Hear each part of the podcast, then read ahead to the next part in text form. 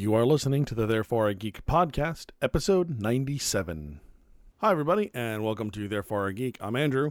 I'm Tracy. And I'm Shamu. That's right, dude went to the last showing of Shamu at SeaWorld. Yeah, I there- thought there- Shamu was in Florida. So there's like A a thousand. of bunch them. of Sea Worlds, and the San Diego one, which is like the first one, the last day for their One Ocean show, which was the killer whale, whale show, uh, was today. Yeah. And so we went we went today to see the last the last show. It was like three of them, and we saw the first one because like the 4:30 show had a line going through the park to see it.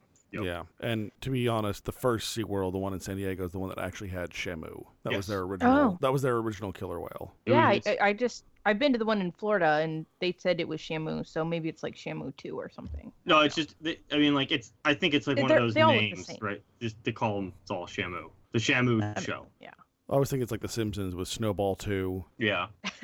All right, You so get today, this one Although when right. we went, we were not allowed. My parents did not want to sit close enough to get splashed, which was a huge bummer. no, no, they did mine. All right, we so, did. Well, you're grown-ups. You get to make those choices. I loved it. This lady next to me had a beer. She's like, "If I get wet, I'm gonna be pissed." And I like, I'm sitting next to her going, "Just let you know, you're probably gonna get pissed." it says right there, soak zone on the side of like the railings. Like, so Yeah. th- that's a hint. Yeah. All right. Today we're today we're going to be talking about a failed New Year's convention. We've got an update for Star Trek Axanar. The Star Wars Brain Trust is meeting for talk about Carrie Fisher's and Princess Leia's future. And also, dude's got a story about uh, the possibilities of a zombie apocalypse. Zombies will kill us all. And and then we're actually gonna go, we're gonna talk for a little bit about the uh, the movie going experience. Yeah. I have feelings.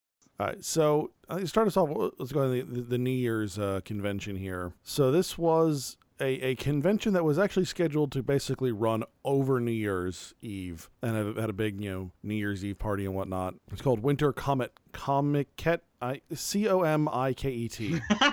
Oh no no, I'm sorry. Hang on. When you can't read it, you just start spelling it so so someone else might get it for you. Yeah, actually, I'm sorry. No, that's that's the name of a uh, of, a, of a show in Asia that actually is successful. Or an, I'm sorry, another show. No, this one was called Marvelous Nerd Year Marvelous Nerds Year Eve. I I am having a hard time here, folks. It's like- off to a good Much, start. well, no, much like this convention, I'm having a difficult time. Yeah. There we go. So this Oh, is mar- it's- I love it. Marvelous new Nerd Year's Eve with Stan Lee. Right. So basically, th- there this is a, a first year show that booked about 40 A-list celebrities, and really, I think the short answer looks like it just it overextended themselves significantly. Uh, convention organizers expected 8,000 guests to break even, but they only had 4,000. And this was in Dallas, so at least it wasn't in a cold area. No, that's very true. But I think this goes to kind of a larger point that w- we've talked about. I mean, aside from just convention management, which there have been slowly creeping out convention management stories over the last number of years. But I think I'm or I'm starting to wonder if the the industry is becoming oversaturated with these kind of pop culture events. Mhm. I've wondered this myself. I tried to quantify it like early last year. The problem is there's not much in the way of like public numbers, especially for these kind of smaller conventions. You can kind of find them for the big ones. And for the big ones, like the New Yorks, the Denvers, the Long Beaches, the Baltimores, the ones like that, they all trend upward almost like, you know, unstoppably, right? There's just a precipitous unaltered trend upward in terms of Communist their Communist. Party five year plan style growth. Yeah, right. Like, just, you know, how do you do it? I was like, just boom, there. That's actually the best way to put it. How, how do you do it? You you report five percent growth every year. It doesn't matter if you Oh, actually yeah. achieve it. Yep. Right. Just, just like just like in the books, it's like yeah. Despite cutbacks in production, uh, ra- increases in rations of chocolate have uh, gone up five percent. So you've got Yep. You've got stuff like that. And but with these little ones, it's very hard to tell because the numbers aren't generally public knowledge. And we don't hear about the tiny ones that show up for a year and then disappear. Yeah. So it's really Unless hard they to go tell. massively massive. Yeah, Tracy, you and I, we we were actually talking about this extensively before the show, but Tracy, you and I followed for a while the disaster that was DashCon. Started out as TumblrCon, but they weren't allowed to use the name, so it became DashCon. Yeah. Oh man, what a debacle! It was so fun. I am a person who truly enjoys drama that I am not a part of. I really dislike drama in my own personal life.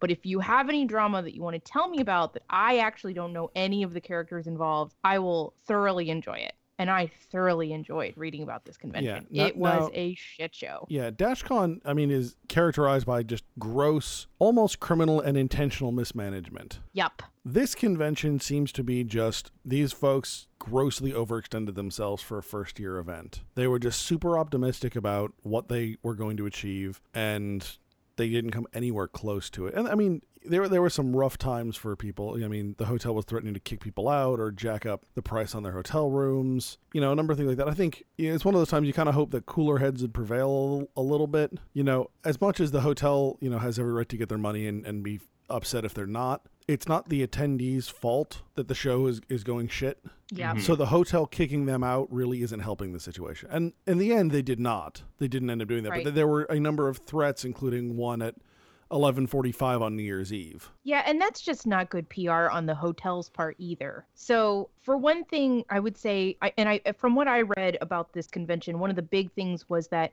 not enough people booked rooms in the hotel block that had been reserved in order to get that special discounted price. And in that particular case, it's one thing if someone hasn't paid their bill at all to consider, you know, kicking them off the premises or whatever. But to, at the last second, raise rates on people who have already booked their hotel rooms, I think is also, especially since you've already promised them that discounted rate, or at least they, they believe you have, it just seems really like bad policy. Someone's got to eat their ass on this, and the hotel made sure it wasn't them. Yeah, That's I mean, yeah, that, that's the end. That's the end Okay, result. that's is- fair. someone's going to eat it on this one. And the other thing about this one is it makes me really glad that you know our local show Tidewater uh, Comic Con has been very intentional about not growing too fast, especially after after the the first the the trial run when they had they they expected 300 people and they had 3,800 show up. hmm You know, Well, and done one- properly, a convention show is endlessly scalable, but you have to know where on the scale you fall, you know? And I I, think our, our showrunners have done a great job. cer- certainly. I, I mean, well, like, okay, I mean, yeah, through the size of San Diego, at least. I mean, that's massive. yeah. I think I think New York and San Diego, at least for for an American show, have set the the upper limit. Mhm. San Diego's got more more space. New York has more people. And I would also add, like, look at Denver. Like, in three years, Denver went from like a 60,000 something attended convention to 100,000 in three years. I haven't been to Denver's convention, but like, part of me wants to just see that because that's a that's a huge change in such a short amount of time. Yeah, and so that sounds like a new, like a good up and comer here. hmm I do like looking through this news article that you sent me about this this convention that you know even though the convention runners kind of ate it like some of the celebrities didn't get paid their full fee either. Yeah, and which is also like oh that's a, so like people were getting kicked in the nuts all the way around. Where's the one I'm, I'm looking at the bulletin points. Oh yeah one fan says he paid $500 for stan lee's autograph as part of a package and stood in line to get it only to have stan's people remove him before the signing hours were over. Probably because uh, probably because of all the other drama the fan got a pre-signed autograph but no facetime with stan Yeah. now that's And I'm sorry. obviously that's obviously hearsay, but that's like that reminds me of like the the Neil deGrasse Tyson signing that Andrew and I stood on for a while, oh God. and there was that back at New York Comic Con. Oh, was this say three years ago? And there was that Yeah, it was one guy time we saying that the convention's like the the line is closed, and then the line's not closed, and then it was closed. It was like, geez, And then we're, Can I- they moved the line for a little while, and we were like, "Does that? What is that?" yeah, Yeah, well, I I remember having you and I had a conversation actually with so like New York Comic Con. There's like there's volunteers and then there's staff, and the volunteer kept telling people that the line's open, and then like we ran into a staff member and we're like, hey, look, you've got three volunteers right there telling people the line's open. Go fix it. And he's like, ah, shit, and runs and fixes it. He's like, thanks. like it was funny as as like the volunteer passes us and is saying it's open and then you've got another person directly behind him saying it's closed like only about two three minutes apart from one another Right. and we were like you need to go run and get your boy and tell him to shut up Yeah.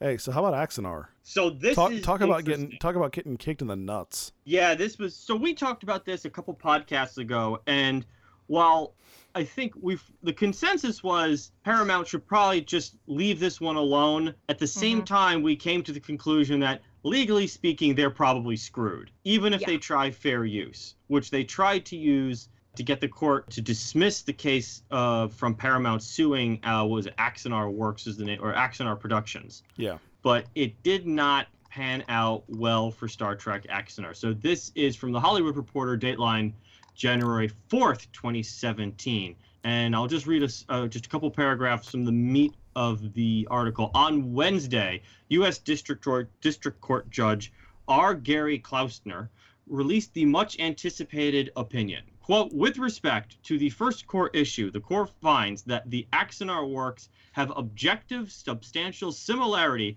to the Star Trek copyrighted works. End quote. Continuing, Klausner rules that the character of Garth, now I'll pause here for a second for those who don't remember, the whole Axanar movie was supposed to be based around this character named Garth of Izod or Izor, a character from the original series. He appeared on like one episode in 69.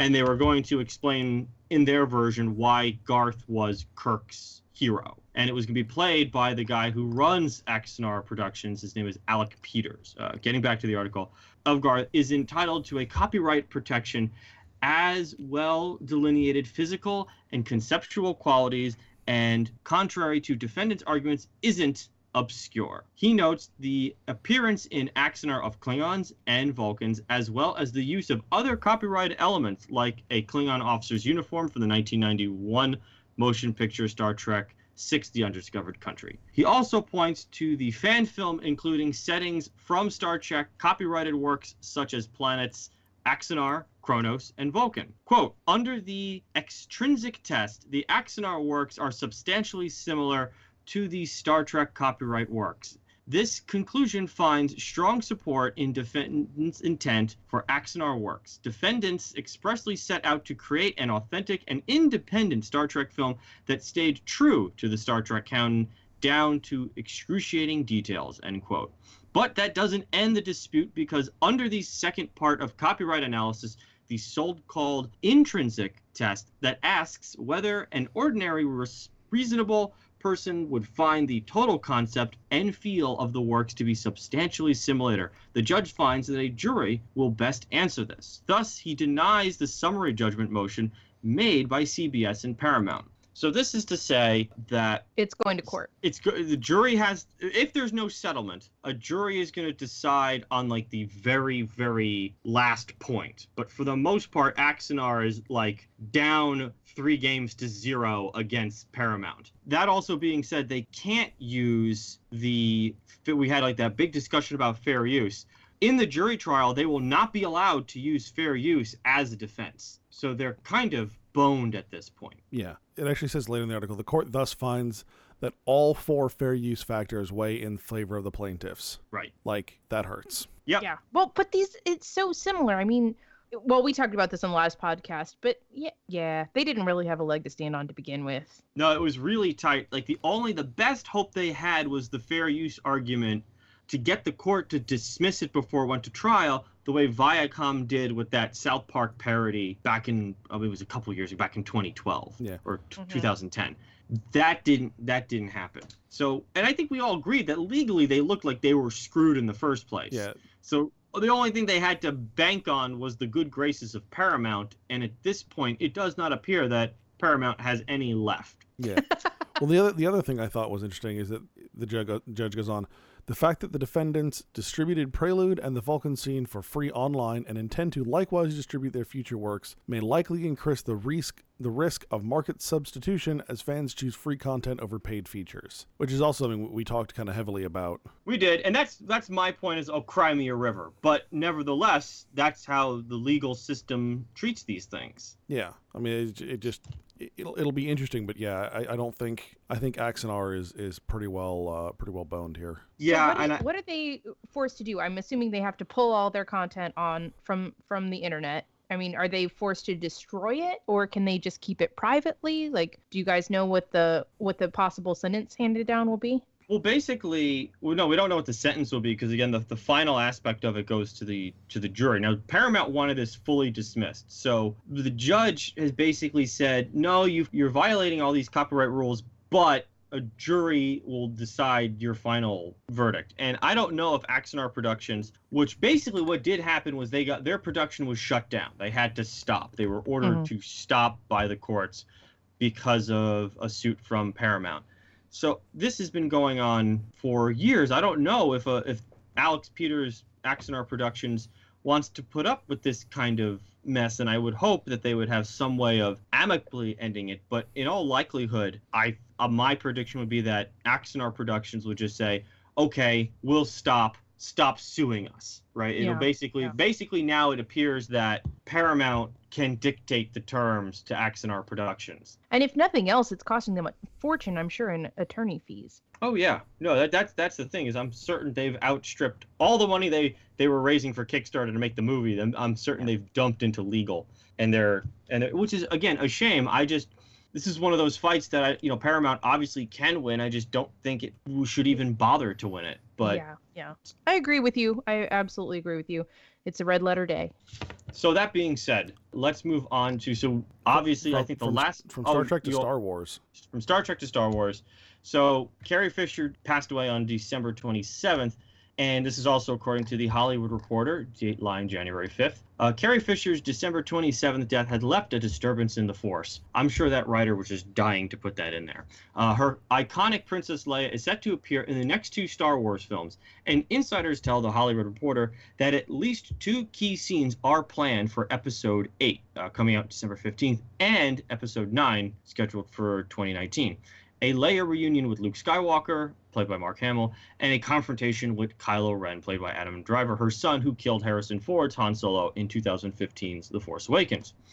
Details uh, of where those scenes fit into the movies remain unclear, but insiders say Leia was to have a bigger role in Episode 9 than 8. Episode 8's director, Rian Johnson, has finished shooting, but Episode 9 doesn't have a start date. Both Force Awakens and Episode 8 began productions at the beginning of a year, so it is very likely that Episode 9 will begin shooting early 2018 for a December 2019 release. And the status of its scripts being written by Colin Trevorrow, or Trevorrow, uh, this is the same guy who did Jurassic Park, and Derek Connolly, is unknown, as in Disney won't comment. Trevorrow, the filmmaker behind Jurassic World, who is directing Episode 9, is due to arrive in LA the week of the 10th of January 10th for meetings with Lucasfilm's Kathleen Kennedy to discuss options. But unlike in other cases where actors died during filming processes, Paul Walker and Furious 7 comes to mind, it appears that the team has time to explore solutions. So what I found interesting, and I feel like I should have known this already, is that she's already shot her scenes for the upcoming Star Wars. Yes. So Mhm. now it's what are they going to do? And they've already started editing it. As of like August of 2016, Rian Johnson was posting on Twitter that he was editing the film. So this is just, I'm just curious to see. And the, the article, of course, goes on to explore all sorts of different, you know, are they going to CGI her in? Are they going to rewrite her scenes? Or Are they going to reshoot them entirely? Are they, what, how are they going to handle her death? All that kind of stuff. It's, you know, not not much just not much controversy here, but it is just a curious what what are we going to see upcoming in the Star Wars franchise now that Carrie Fisher has left us? Yeah. Yeah. Uh, so They're definitely going to have to give her a smaller role, even if they do decide to put some CGI together. There's no way they can support a that- larger role for her. Yeah, that much is clear. so it's funny we mentioned the CGI. I Yep. was wrong. It was a face skin on the Tarkin on Tarkin. That wasn't Yeah, it was an actor. right. No, I was convinced it wasn't an actor because of how shitty they moved. I didn't think a real person moved that awful. It was like fucking Pinocchio. no, no, I he's absolutely right. He moved like the marionette from from like Team America or no, yeah, Team America. Like like he had that uh, Anthony hobbling Daniels and as bouncing. C3PO doesn't move that poorly. No, and what I I couldn't get over was like there was some guy on YouTube I saw a couple weeks ago. He made a YouTube video of how he thought the CGI of Tarkin and Princess Leia was magical, and I was like, "What the hell is wrong with this guy? Does he not have eyeballs?" I mean, I'll be honest. I've talked to a lot of people who thought it was really cool, and I'm like, go go back and watch it again and unfuck yourself. Yeah, uh, or punch yourself in your own respective genitals. Like just I, I don't I don't care. I mean, just you're just wrong on this one. They look terrible. And I just please don't do this to Carrie Fisher after she's dead. I mean, like, Yeah, yeah.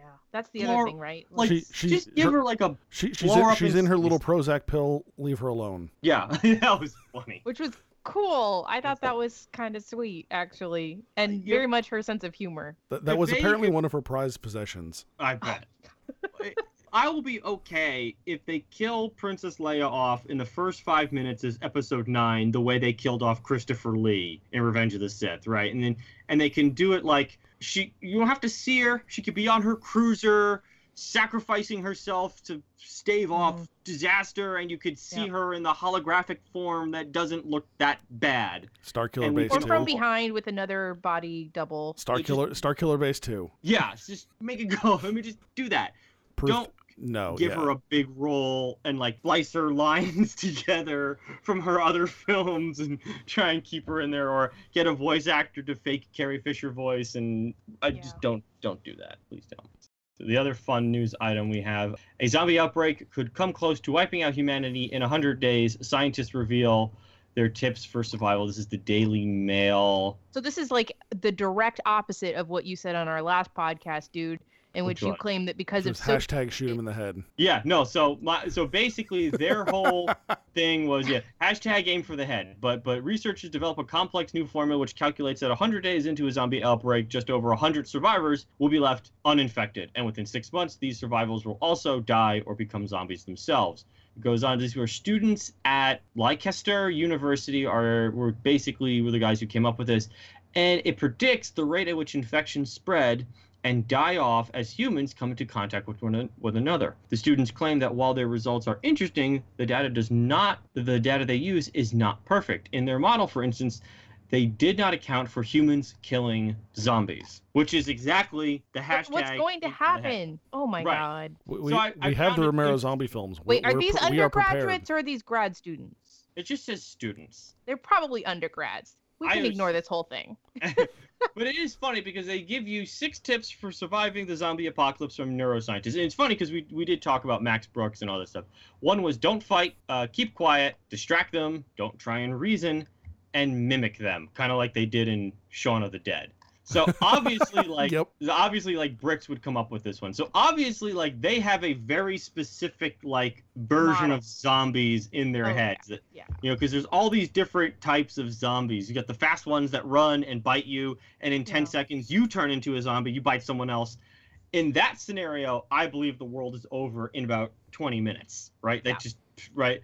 But in like the Romero scenario or the the Max Brooks scenario where they're like kind of the slow zombies, assuming they don't rot, right? Assuming zombies can somehow bypass Decay. the second law of thermodynamics. I'm I still believe with with the way we communicate, hashtag aim for the head will will end a zombie apocalypse in about five hours. You also have the iZombie type of zombie, which is completely different, where as long as they're getting brains regularly, they're normal people with normal empathy and, and so forth, and they're not actually trying to make other zombies unless they're, you know, bad humans. I vote. I vote for bad humans. Bad humans. I mean, you and I are both terrible people. Tracy's only about halfway, but Yeah. so you know we're talking two two and a half out of three. Yeah. You know, we're looking. Although That's, that's I'm like that's like eighty percent. That's like eighty percent fucking asshole. Which means we would definitely survive a Zombieland style zombie apocalypse. Like I'm I'm certain I'm surviving that one. Especially if I'm with Emma Stone. I mean, that that in and of itself is reason to survive. Yes, very much so. Did we lose Tracy again? Because I just she's staring. Oh, because she was like her pictures like froze and she's staring at me like an angry teacher. I'm like, what? I was I like, mean- was I- it the I Emma mean, no, comment? No, I you was were nice you were this time. you were frozen on that one, but it was it was funny. If that- we're all stuck in a room and Emma Stone's there, she is mine, you guys. Sorry. now I know who to kill first. so let's get into this. yeah. So Movie going. At least to the three of us, movie going is kind of a sacred thing. I mean, dude, you go to not as much last year, but in previous years, you have gone to the movies more than most people go to church. Yes. And I mean, certainly, the, you know, movies for the American going public, like the, the experience has changed dramatically in the history of, of film. But I think just in the last few years, there has been a significant change. Oh yeah. You know, so so starting, you know, going back to like kind of the the the golden ages, you know, that's the point at which that's how a lot of people would get things like news. So you'd go, you pay your money, you sit down, you'd see the newsreel, you'd see some cartoons, you'd see a short or two, and then you'd get two, maybe even three feature films. I mean, this was a Yeah, whole it was a whole evening. yeah, it was a whole a whole afternoon, evenings entertainment. and it should be pointed out that back prior to Psycho in 1960, you could enter the movie theater at any point you wanted. So these were almost, I mean, basically what Andrews described was on a loop over the course of the day. So if you came in, you'd catch, if you were watching, like usually it was a double feature, you maybe hit the beginning or middle of the second film, you'd finish it, you'd watch all the newsreels and shorts, the first half of the double feature, and then you'd get to the point where you picked up the story and go, oh, okay, I can leave. I can leave now. That that's how it was for a good long while. And that's also the origin of the A and and B movies. Right? A movies were your big titles, your you know your main features. B movies were your second your secondary features, your your up and coming guys or your guys who are on the the downward spiral, your, your solid character actors. You know, so that's there's a lot of of you know classic Hollywood built into that. You know, but as time has gone on, because it was psych you know psycho changing that. You know, used to you know you then show up and you know prescripted times and and the theater experience kind of kind of stagnated for a long time. You know and you and there are different types of you know theaters. I'll, I'll let dude go into that a little bit more because you have more experience with some of those. But then in the last few years i think because of the rising ticket price theaters have begun to do things differently in order to get people in and make the movie going experience something people want. It's funny to me that people complain about $10 movie tickets and they're perfectly fine buying $5 worth of coffee Mm-hmm.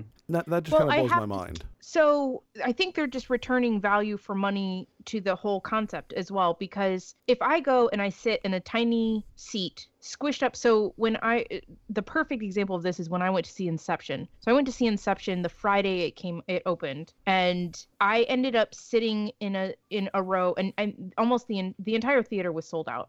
And I ended up sitting down, and then this Indian family sat next to me, and they had not bought their tickets. They they entered the theater after I did, and they I was sort of in the middle of a set of four, so they asked if I could move to the end so that they could all sit together, which I had no problem doing. I moved, and then I am squished between whoever was on my right, and then there was this family on my left, and the the father was sitting directly next to me, and he belched throughout the entire movie repeatedly, and it smelled horrible. Well, I'm not going to pay fourteen dollars for that ticket. Was his belch But- in the style of the Inception horn? Was it like, It was like ev- it was it was a deep resonant burp? yeah it was it was a pretty it, it that that particular movie going experience stands out to me as one of the one of the worst i've ever had and now they've sort of get, well at least the theaters that i've been in and they're all sort of taking this on as giving you more space providing more options allowing you to pick your seats it's all they're they're trying to show you another type of value for the money that you're paying for the you you are absolutely correct that ticket prices are rising so um, but i think they're trying to give you a, a return I really think it's. I'll go out on a limb and say it might also be that the theaters are trying to get a return on their investment as well. So one of the theaters near where I live had just recently gone through renovations, and they swapped out all the seats. And they went from those traditional like fold them up seats that you slid past to find yours, and you you pulled them down and you sat. And it was a theater yeah could fit maybe hundred people or so and they put in these big recliners that electronically went backwards and you had cup holders on either side and cut the capacity of the theater in half probably more than half right Yeah. but nevertheless the ticket price stayed about the same and this makes sense for the theater because their seats they're just not filling up anymore in large part because for two reasons people are not going to the theaters as much and there's been reports on this that people used to go like they went to church, like the way I go to movie theaters. It's once a week or once every other week. Nowadays, they're going only five or six times. It's like going to the doctors. If they only, if, you know, only if it's really, really something they want to do, they're going to go do it.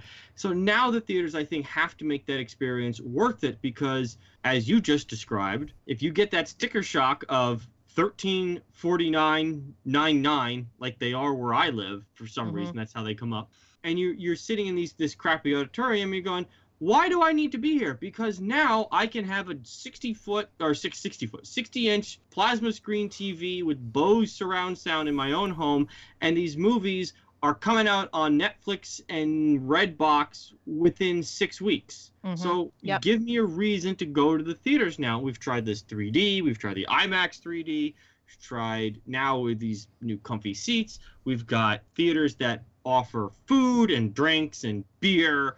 All so Mhm. they're really just trying to make the experience different and unique because now the home quality experience has basically matched, if not in some cases surpassed, the theater going experience for many of these theaters. So they have to they have to play catch up. Yep. That's that's a, that's the way it appears to me.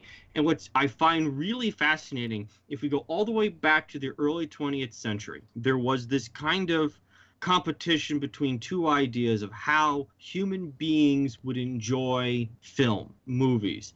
And it was Edison's kind of Nickelodeon where you it was one person looking down through the little visor and cranking the thing to watch the little slideshow of the horse or the Lumiere brothers who thought it would be a theater experience the way you know opera and the symphony were, were given to people and and for the most the, the, the 20th century the Lumiere brothers formula won handily. Now I'm not going to say we're going to snap backwards. Nevertheless though the Edison model has kind of had a, a, a resurgence. It's, it's modified a great bit but with the way tablets and iPod touches and smartphones and again the home theaters are going Mhm. it is now going back to that solitary or not back but is it is adapting to a more solitary model where where the the smartphone with your movie that you can stream Netflix on via Wi-Fi is the Nickelodeon of the early 20th century. So Mhm. this this pose this is I, I find it just a very interesting mirror of what happened almost 100 years ago. Oh no, absolutely.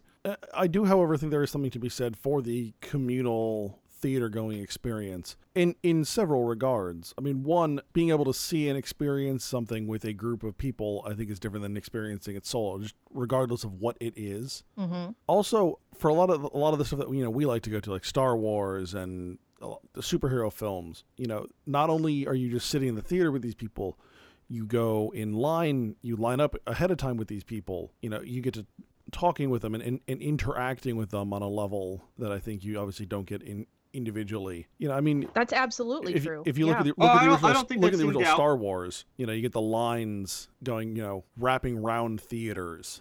Star Wars uh, line parties, um, Harry Potter line parties back when Harry Potter movies were coming out pretty much every year. Those are some of, I mean, my best experiences. I, I remember always having a group of friends that I would go to. Um, and I didn't even like Harry Potter all that much, but we'd go, we'd go hang out. Everybody would bring a card game. We'd stand in line. Half of us were dressed up. Uh, we talk about other things on, you know, talk about the book, compare it to what we thought we were going to see in the theater. We'd make new friends. I mean, because you're making new friends with all the people around you who are equal fans, right? Yeah, there's there's something absolutely magical, if you'll pardon that um, reference, about hanging out with people that have the same fandom as you do, and that's not something that you're going to get, unfortunately, in your home theater. I had- At least the, not to the the same first the first time I had Red Bull was in line for for episode three. You know, it was a, was a life changing experience.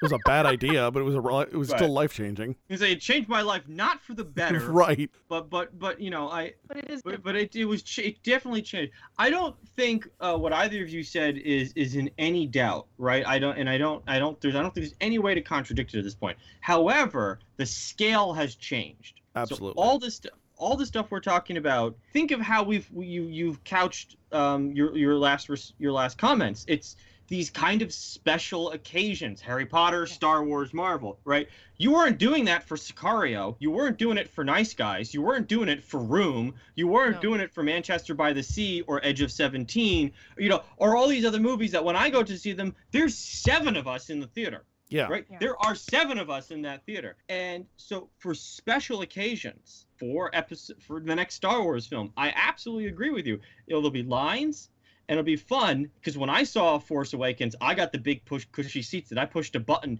and it was like. And kicked my legs out and everything, right? Uh, that was absolutely because if this is a special occasion, you want you want to be taken care of. Yeah. But but what this has also changed movies. You know, the, the theater experience is different than than the movies that are produced are going to be different because the the studios are also going to want a big bang for their buck because as we know even though we, we, we set records every year at the box office, we also know that ticket sales are precipitously declining. The R squared value of ticket sales have just been dropping nonstop. We, we know this. We, we can see it.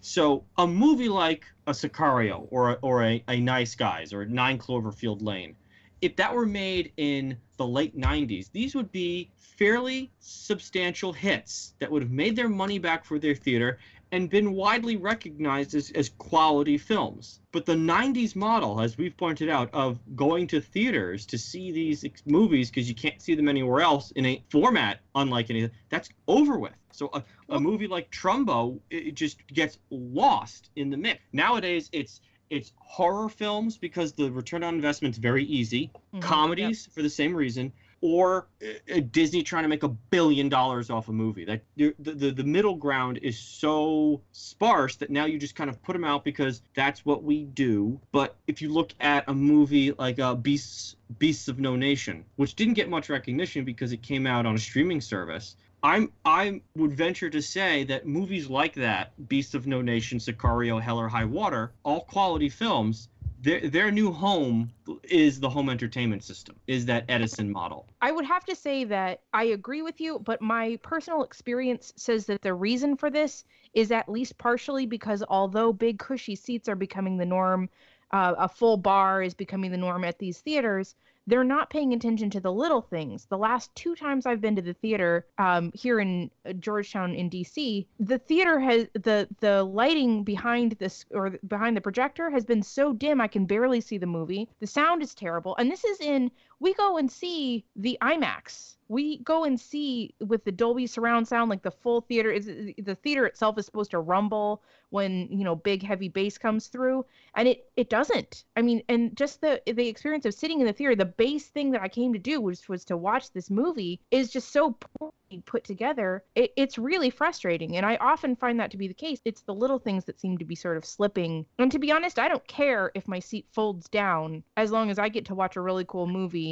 and it looks good. So maybe maybe that's a part of it. The other point being that there are so many movies coming out, it's really hard to tell unless they're part of a franchise that I know I already like. It's really hard to for an average moviegoer, I think, to figure out what's going to be good and what's worth their money.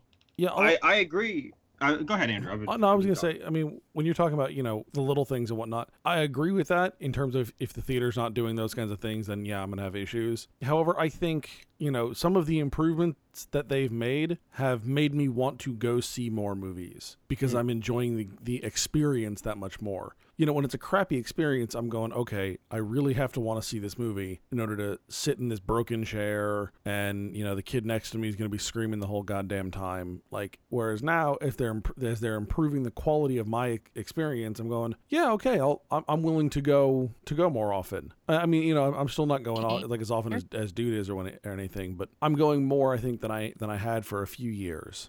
I can understand that, but I, I also think Tracy brought up a really interesting point of do you want to take chances even if the experience is nice do you want to take chances dropping $15 per person plus whatever the food and drinks depending on what a net niceties the theater gives you? Uh, to go see a movie you don't know much about right? That that's the thing so my I've had conversation with other friends about the death of the R-rated action film. Uh, no one really wants to drop fifteen dollars on seeing the Mechanic Resurrection or whatever the hell that was last year, right? Or the next, no, no one wants to see.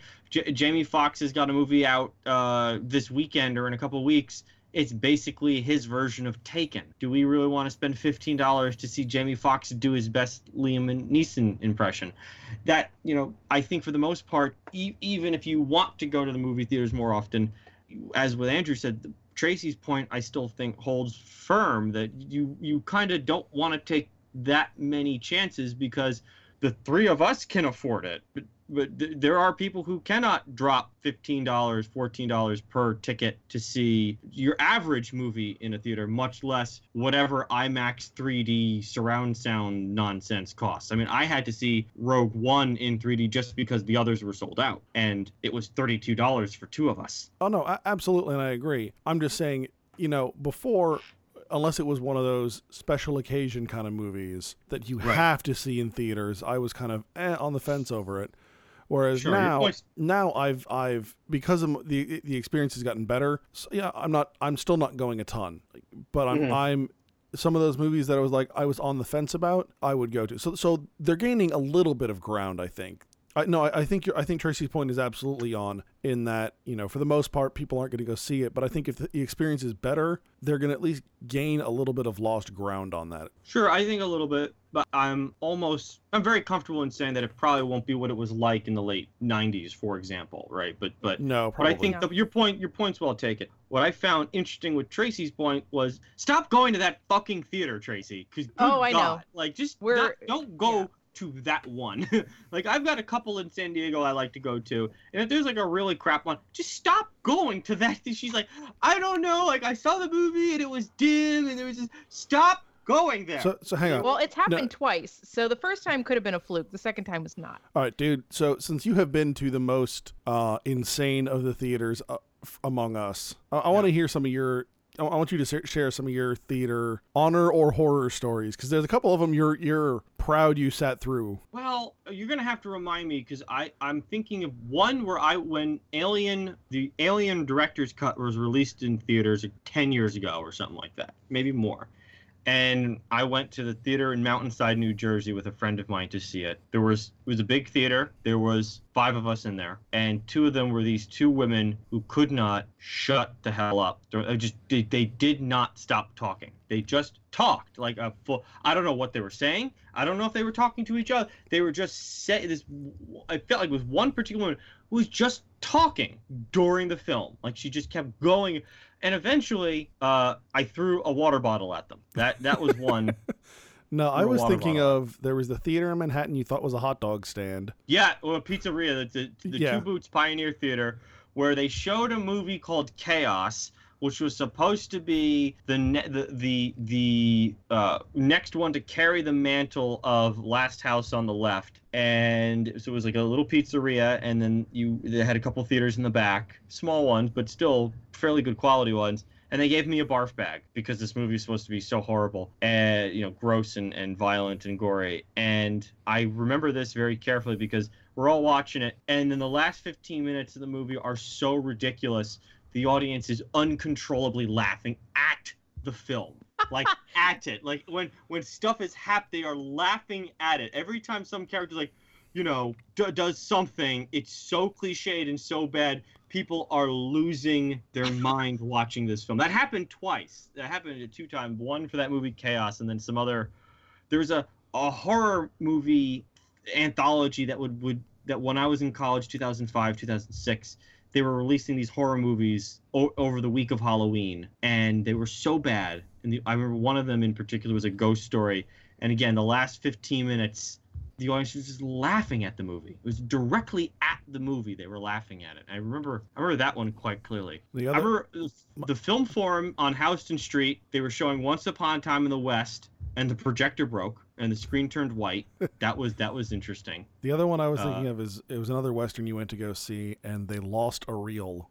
Oh shoot! I can't remember the details of that, but I do remember that happening. I re- where the remember like it was it was some Yeah. some double feature and the first film they they misplaced a reel and so Yeah. you had like a like you had like the it was supposed to be like a 15 minute intermission that turned into like almost an hour. Oh, I wish I remember the details to this, but but yeah, that was that was also quite interesting. Yeah, the fil- film forum when they would do the old movies, that's when when stuff tended to break.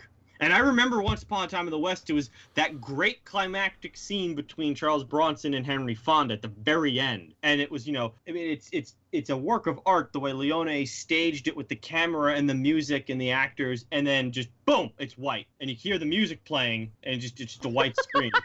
and the guys, yeah, the guys, there's some guy yelling like like it happened before. Hey, projection! like, like, yo, projection! Like, wait, trying to wake the guy up. It was that was. I mean, I've, Those are the ones I can think of. I've had some. I mean, I've, I've had some fun ones. I mean, I, do remember. Well, I'll say this. I do remember the re- last year there was a fight that broke out when I went to go see Green Inferno, that craptastic Eli Roth movie, and I, I I'll give the guys credit for taking the fight outside. that's You know, good. the movie hadn't even started yet. They were arguing with each other, and then they all went outside, and I was like, you know what?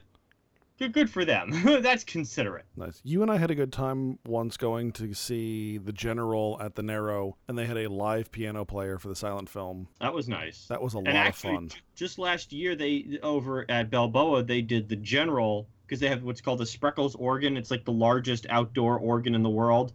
So they played the General, and the guy was on the organ playing it. It was an outdoor. It was an outdoor thing. It was actually quite nice. Nice. And then when I went, when we went to go see uh, Becky and I went to go see episode seven, we went to Cinebistro, which is one of the places with all the food and everything. And after I think it's eight o'clock, it's twenty one and over. Yes, get those kids is the hell out of there. Yes. nice. It is so nice. I And- miss Cinebistro but like, so much. but some couple tried to walk in with an infant, what? Why? and the bouncer.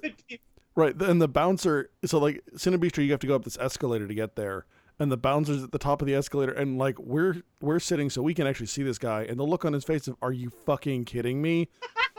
And like they walk up, the, like, they start walking up, like trying to walk past the guy, and he's like, "No, no, no, no, no, no, just go, go." And then the crazy part was, twenty minutes later, they showed up again without the kid. We put it in the car. Right, it's, it's- not hot outside. No, it's like it's like a week before Christmas, and it's like eight degrees outside. Oh. What did they do with the kid? yeah, that Oh. Actually, I've had some fun at Cinebistro. Cine, that was also the one Ellen and I went to go see a movie. Might have been Avengers. And they had a bunch of new wait staff. And twice the waiter started pulling all the glasses off of one side of the tray and tipped the tray and dumped it on someone. Like a tray Oh. full of like a tray full of beer. Someone's got to learn about the center of gravity Yep. the hard way. Yeah. So for a couple of, of, of return trips there, I was like super paranoid. Just like every time somebody, like a server walked in the room, I was like whipping my head around looking for like, where are they? Where are they? What are they holding?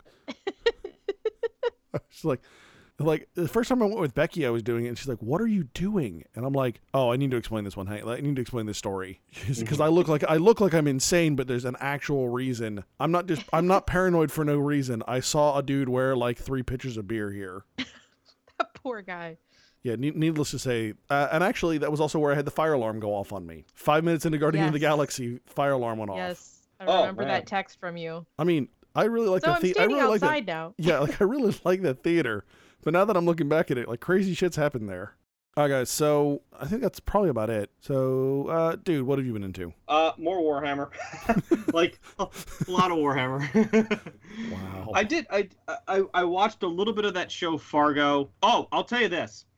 All right, so this did have oh, me oh wrapped Lord. up for a little while. Oh Lord. For a little while. When, when you get started So- like this, it's gonna be good. So every now and again, Donnell puts on like reality shows to do something, right? So I'm playing Warhammer still, and I did pick up a book though. I did. Oh yeah. Um, but I, I did. I got a new Orwell biography, which I'm I'm kind of excited about. It was hard to find, but I'm playing Warhammer, and she will put on like reality shows, and sometimes they're kind of dumb, like uh, Sister Wives or something stupid like that. And I do, but she put on a show called My 600 Pound Life. Oh, I've heard of this. I've never seen it though. and I will tell you this much: I watched, uh, and I, I was the episodes I saw were from season three.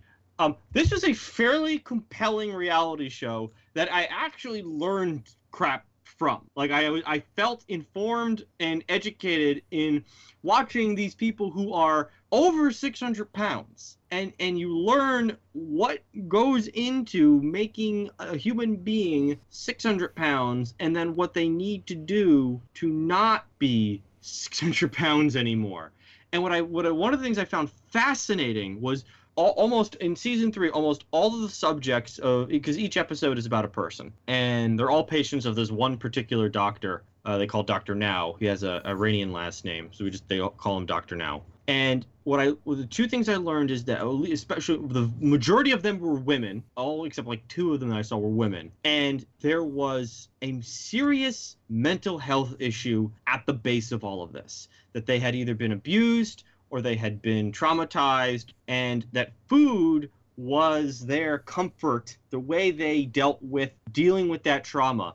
And then when they when they put them on like a one thousand dollar uh, one thousand calorie diet and they couldn't eat the way they did it brought up all the crap that the food was literally and figuratively packing down. Wow. And almost all of them had to go to therapy to talk about what was causing this because when they stopped eating the 10,000 calories a day that they were were eating a thousand they couldn't do the eating for their their comfort, their their coping mechanism. Change their, mm-hmm. they needed a new coping mechanism. The second thing was the enablers that their families were. Yeah. And and that the families were were just piling on the pounds for them, but they were able to eat the same junk food but stop. And the person with the mental health issue was just stuffing their face. And what they had to learn was that when you live with a 600 pound person and they're on a thousand calorie diet and there's things they can't eat, that crap can't be in the house anymore. Right. Mm-hmm. Period. So everyone had to basically change their everyone in the house had to change their lifestyle.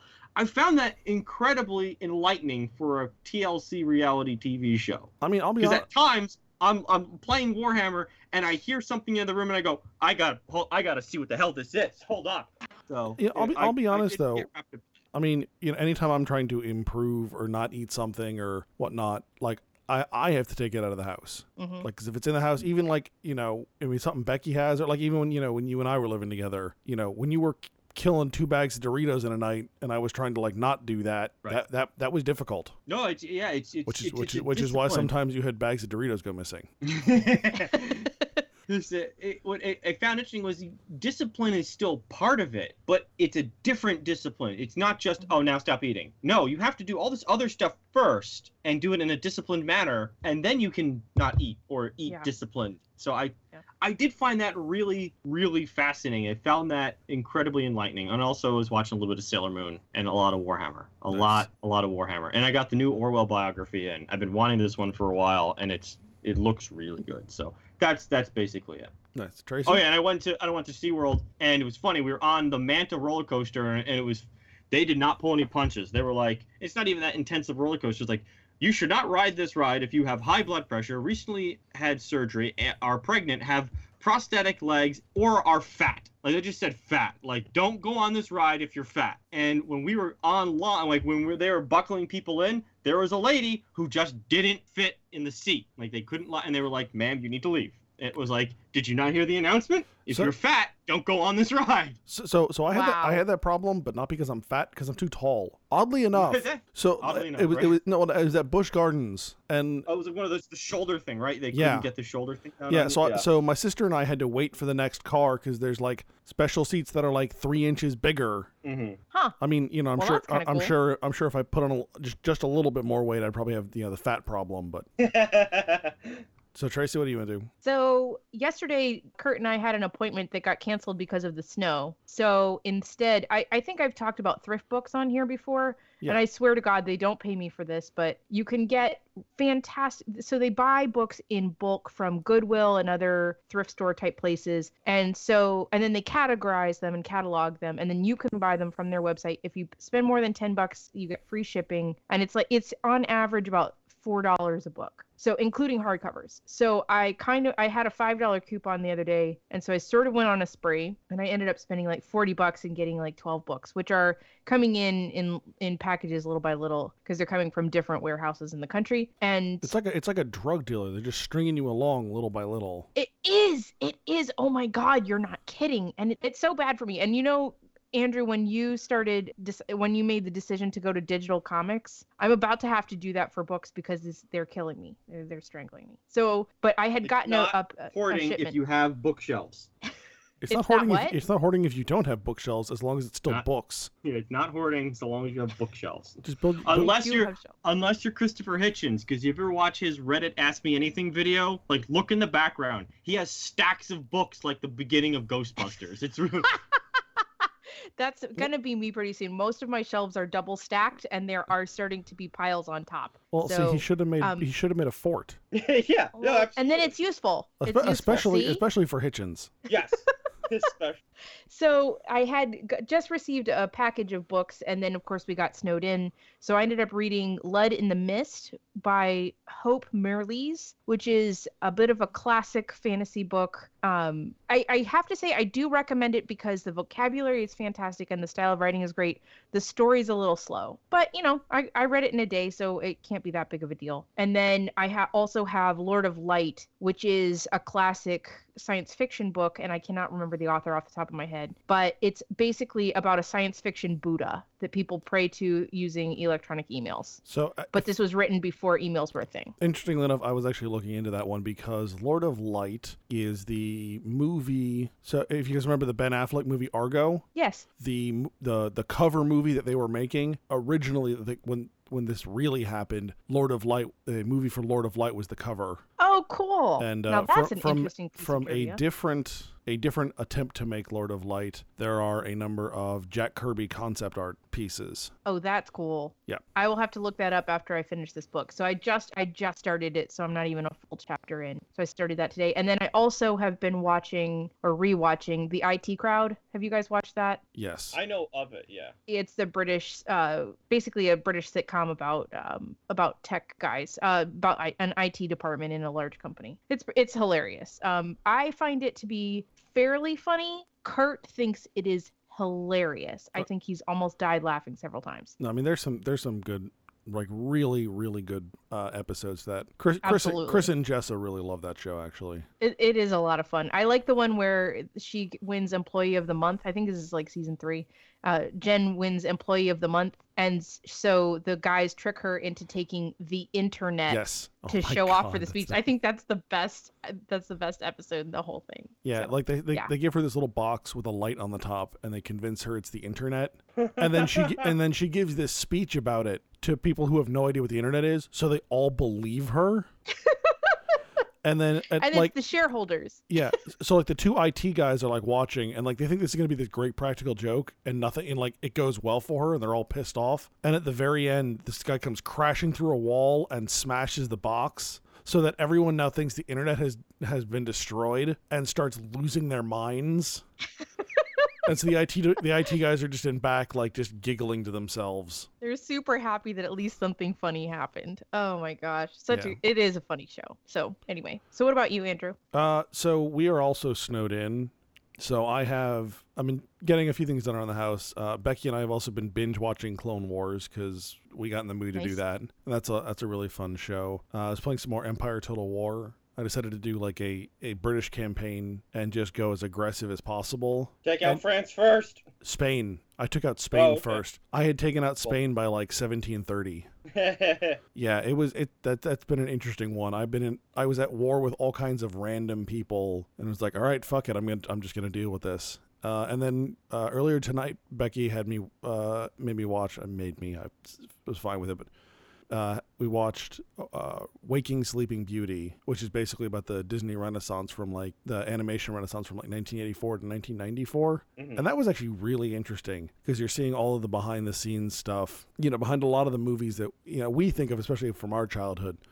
Little Mermaid, Lion King, Aladdin, all um, Beauty and the Beast, all those movies, and just like the politics behind it. And there were a couple of people in there, um, Michael Eisner and Jeffrey Katzenberg, and I mean, both of them did very good things at Disney. I can't actually like think of either of these people as like actually being good people though No, like you just you just hear the interviews with them and you're like i appreciate what you did for disney but you're both like terrible human beings yeah, it's like I don't want to be near you. Just also make like movies over there. by the time they got by the time they said they got to lion king you know when they've been doing this you know seven seven eight nine year blitz of animation Mhm. like just hearing about like hearing the things the animators kind of were complaining about like they were at the, they were at a point where because they were they had been doing it so much and so long they were becoming physically like disabled like they couldn't like one of the one of the guys was saying he couldn't hold a coffee cup without shaking because of because of how bad his carpal tunnel was. Wow. Yeah, I mean, it was like just you know they couldn't have families because they were at work for ninety hours a week. Oh my god. Yeah, it was. That's impressive. Yeah. So like as much as like you know you I, you know you love those films from when we were kids, it's like, huh, okay, this kind of came at a cost. yeah, I bet. So, all right, folks, if you like what we do, make sure you head on over to thereforeigeek.com, check out our blog posts and our podcasts. You can find us on Facebook, Instagram, and Twitter, and you can find this podcast and other podcasts like it on iTunes, SoundCloud, Stitcher, and YouTube. So once again, I'm Andrew, I'm Tracy. I am the duder. and you've been listening to Therefore I Geek.